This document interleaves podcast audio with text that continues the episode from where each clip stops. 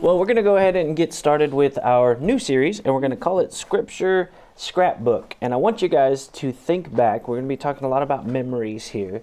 And I want you to think back to a time when you needed something and you didn't have it.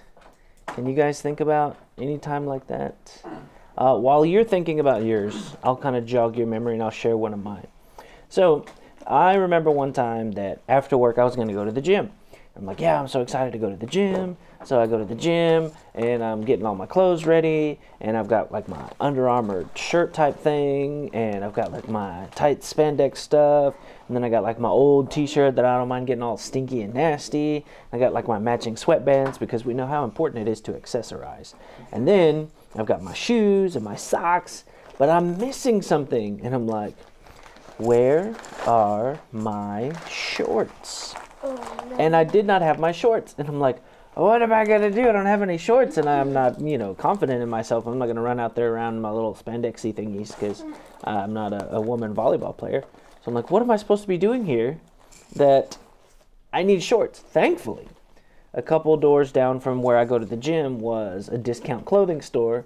So I ran in there and I was like, uh, let me grab these shorts for $7. And then I went back and I started working out and uh, everything was fine because it was nearby when I needed it. But if it wasn't there, I would have been that one guy who like had to get dressed again and like walk out of the gym and everyone's like, didn't he just walk into the gym? Why is he leaving already? And he didn't even change. So it would have been weird. Do any of you, and I'll ask you, even audio people, to listen um, and think about when you did, and we're going to pause and listen to some of our live people share when they needed something that they didn't have. So I really like what Jaira said, and she goes, I really don't forget a lot of stuff because I like to prepare, right? And a lot of us will lay our clothes out for school the next day, or we'll make sure we have our lunch, or we'll put a little reminder in our phones, and we'll say, like, Google, remind me to pick up my phone, or my keys, or my wallet, or whatever it is. But the reason, the reason that I want to do this scripture scrapbook is because there is a situation every single day that I've been thinking about. We come together, we have class, and we read scriptures, and I encourage you guys, and then we turn each other loose, and I don't see you for another six days. And I wonder if, and this is what was kind of brewing in my heart the past couple weeks, I don't want there to be times where you're in a situation and you need a scripture and you just don't have it, or you don't remember it, or you're like, oh, the Bible, I know the Bible says something about this and this reminds me of my junior year of high school. We were doing that pray at the flagpole thing. And I was eating a donut with my best friend. I'm like, man, the Bible, it just covers anything you could ever need. He goes, oh, yeah? I'm like, yeah. He goes, oh, yeah? And I said, yeah. And he goes, what does the Bible say about this donut? so I was ready. I said, well, you know, in Daniel chapter 1, Shadrach, Meshach, and Abednego were 10 times better because they didn't eat the delicacies of the king. And he's like, here, you've earned this donut. but because I was reading my Bible, and because, I mean, a lot of it was because my mom taught children's church, so there was always something going on scripture wise. But if you think about the things that you carry with you, right? You always remember your friends' numbers because they're in your phone. Your phone's always on you. You always remember uh, what time it is because you have a watch. You always remember the things that you keep with you so each week in this series, what we're going to do is we're going to look at different topics, and you guys can recommend topics too. And so we will have a scrapbook page or two for those topics, and then you keep your scrapbooks. Well, I'll hang on to them until we're done. But then when we're done, you'll have this scrapbook, and then if you're ever at home and your friend sends you some snap like, "Oh yeah, you know, so and so just uh, attempted suicide," then you can remember, you know what? We have some scriptures about that. And you can flip through in your scrapbook or even send them a picture or pray over them, meditate on these things, because the Bible is full of references where people had to keep reminding themselves. Because if you don't have it, then it won't be there when you need it. In fact, uh, Pastor Tommy from camp, he has this saying. He says, if you put the Word of God in when you don't need it, it will be there when you do. So that's what we're going to be focusing on. Uh, you audio folks, I'll have a couple scriptures here in just a second, but I'm going to distribute some materials. So, the first topic that we want to talk about in our scripture scrapbooks, well, first of all, since we're talking about scripture, we need to establish that the Bible can be trusted, that it's real, that it's powerful, and that everything that it says inside of it is true. So, I wanted to start off reading a couple excerpts from this article I found online called Why Trust the Bible and it just came out February 9th, 2018, so it is exactly a year and one day old. And it's by Greg Gilbert, and he wrote a book about the Bible and why it's trustworthy. But why trust the Bible? I'm just going to read a short excerpt. Why trust the Bible? What can be known about its historical reliability? Even more than other religions, Christianity presents itself as a history. At its heart, Christianity claims that something extraordinary happened in the course of time, something concrete, something real and historical. In the Bible, the New Testament declares that a man named Jesus was born to a virgin, claimed to be God, did miracles like walking on water, raising people from the dead, was crucified on a Roman cross, then rose from the dead, and ascended into heaven to reign as King of the universe. Can we conclude confidently these things are true without simply presupposing the Bible is the Word of God? Now, one way to approach one way to find out is to approach the New Testament as a collection of historical documents that speak for themselves. But are these documents truly reliable, historically speaking? So, as we go through uh, these scriptures, everything that you base your faith on is going to come back to can I believe the Bible? Because let's say uh, one of your family members is in the hospital and you need to pray scriptures of healing. Well, are you going to believe those scriptures of healing if you can't believe the Bible? Or let's say that we have uh, victory over suicidal thoughts or depression or anxiety. Well, can we believe that we can command our mind if we don't believe that God created the universe with His words? So, everything that we believe, if we don't believe that the Bible is true, we can't even be sure that God raised Jesus from the dead. We can't even be sure that we are Christians. So, we're going to start today with some references about the Bible and scriptures that will reassure you that the Bible is true. And we're going to start off in Hebrews chapter 4 and verse 12. And the New International Version says this For the Word of God is alive and active, sharper than any double edged sword. It penetrates even to dividing soul and spirit, joints and marrow. It judges the thoughts and attitudes of the heart. See, the difference between something that we write is as soon as you print the ink on the page and it dries, it's dead.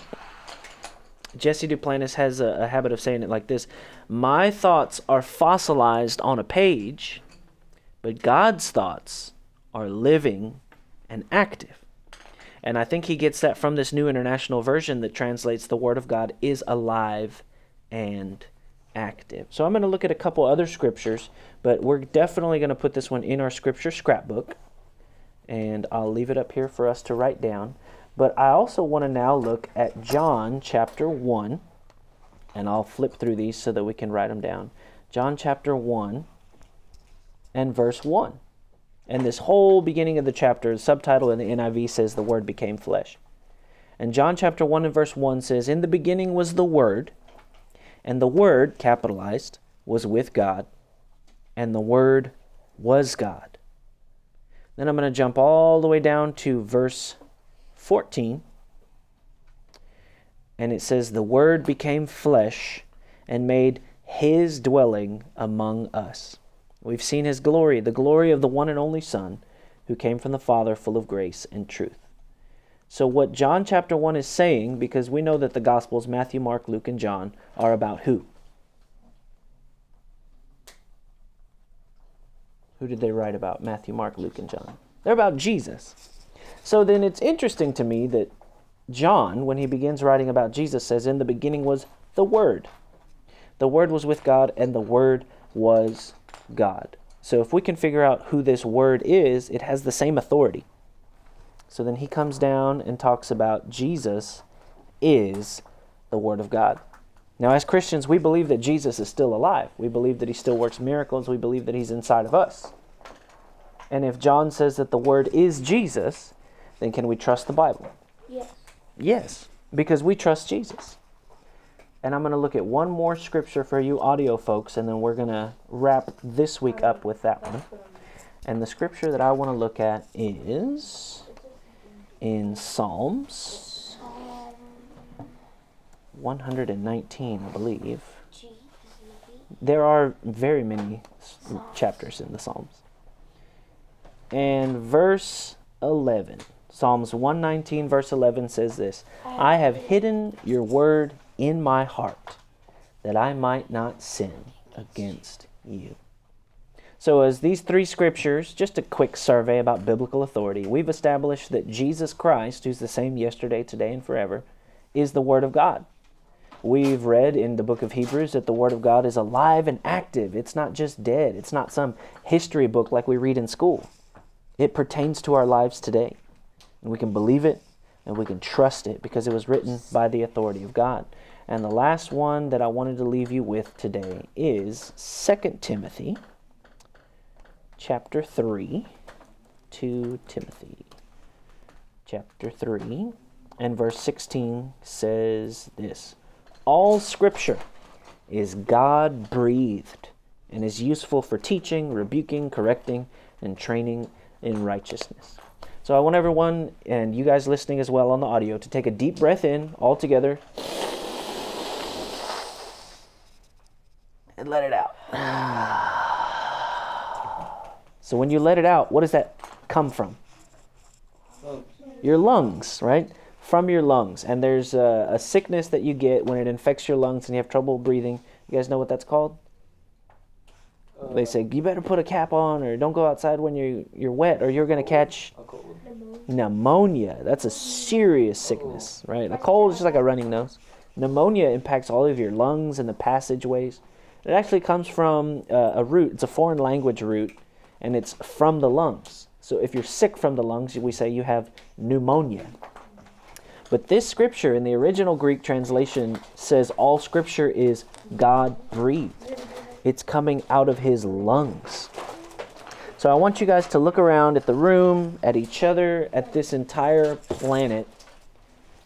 And in the beginning of the Bible, how was the world created? God said, let there be. You guys ever heard about like the Big Bang? We like to say, well, the Big Bang, God said it and bang, it was there. So when God speaks, creative power comes out of his lungs, out of his breath. So in this scripture, all scripture is God breathed, so we know that God is still speaking to us through the Bible. And if we put that in our hearts, if we put it in our scrapbooks and we memorize it and we use it, that same creative power that formed the universe is in our lives. And that's where we're going to drop off for you audio folks. And if you want to at home, you can make your own scripture scrapbook as we go through these together. And we will talk to you next week. God bless.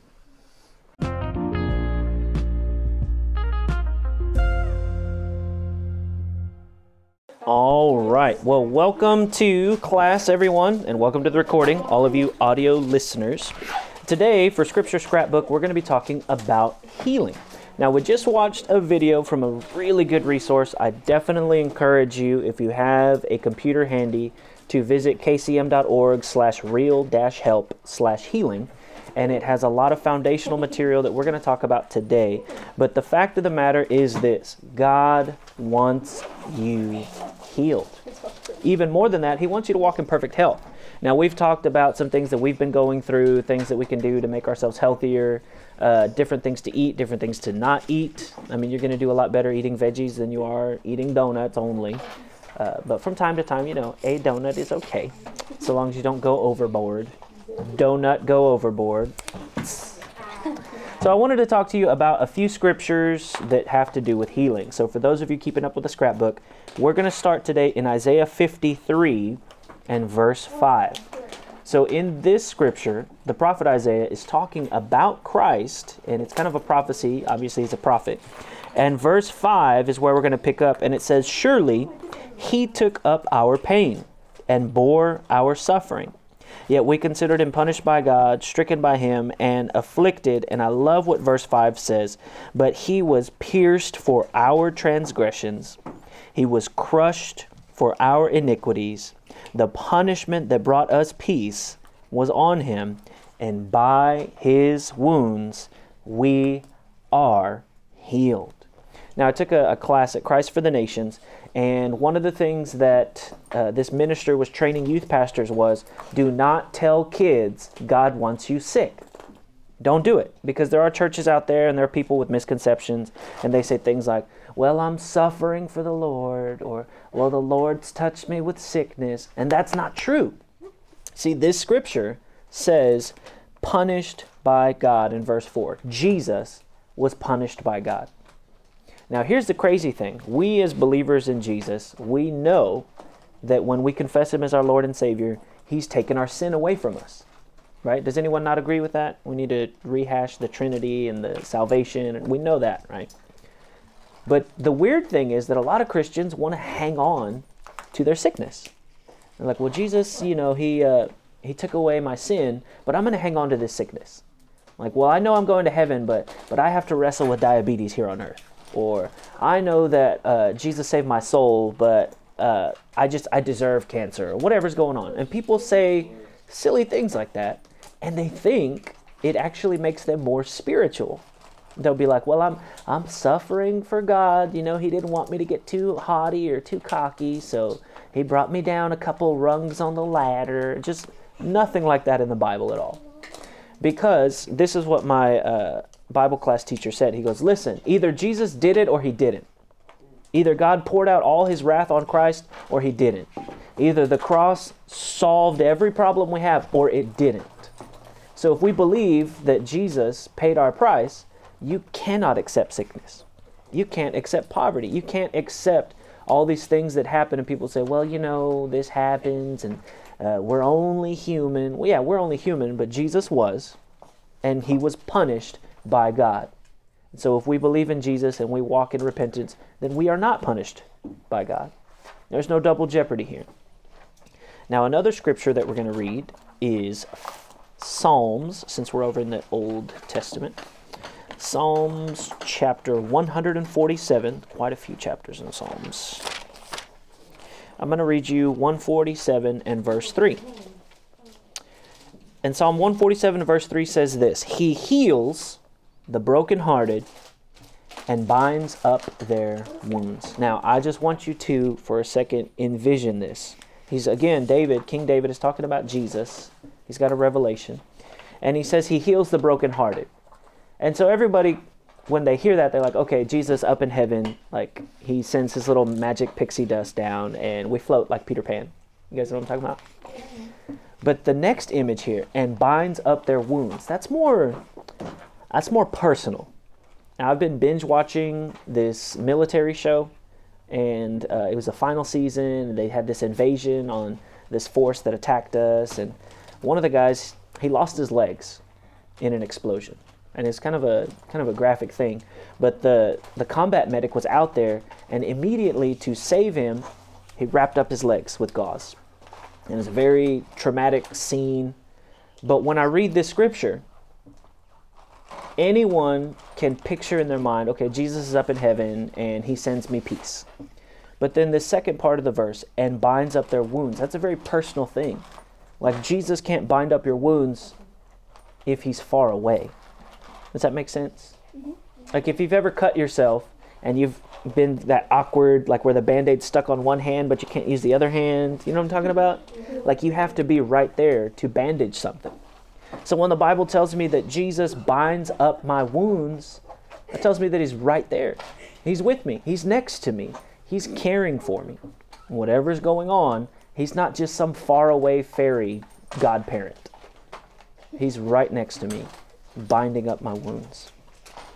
And the last scripture we're going to use for this week's scripture scrapbook is 1 Peter chapter 2 and verse 24. Now, Peter walked with Jesus. He knew him. He lived with him. They traveled together. 1 Peter chapter 2 and verse 24 says this. He himself bore our sins in his body on the cross so that we might die to sin and live for righteousness. By his wounds you have been healed. And I want to take just kind of a brief theological break because the prophet Isaiah in the Old Testament, by faith, was saying, hey, Jesus is coming and that's going to bring healing. We are healed, we are healed, we are healed. But Peter in the New Testament has this revelation Jesus died on the cross already. I saw him risen from the dead, and the work is done. That's why Peter uses past tense. We have been healed. See, Isaiah is speaking faith, Christ is coming, we are healed. Christ is coming, we are healed. But Peter saw it happen. He was there. So when he tells people, he's like, hey, it's already done. You have been healed. So whenever somebody says, you know, oh, I'm suffering for the Lord, or I'll be healed in the sweet by and by, I want you to think about these three scriptures in particular and hang on to your scrapbooks when we finish with all these topics and know that, you know what? I don't have to be sick. I don't have to accept a cold. I don't have to accept cancer. I don't have to accept anything the enemy tries to put on me because Jesus did not lie to me. He's not still in the grave. He didn't stay stuck in hell. He rose with victory over sin, over sickness, and over our separation from God. So that's what I wanted to encourage you with this week with our scripture scrapbooks. Tune in next time to hear more.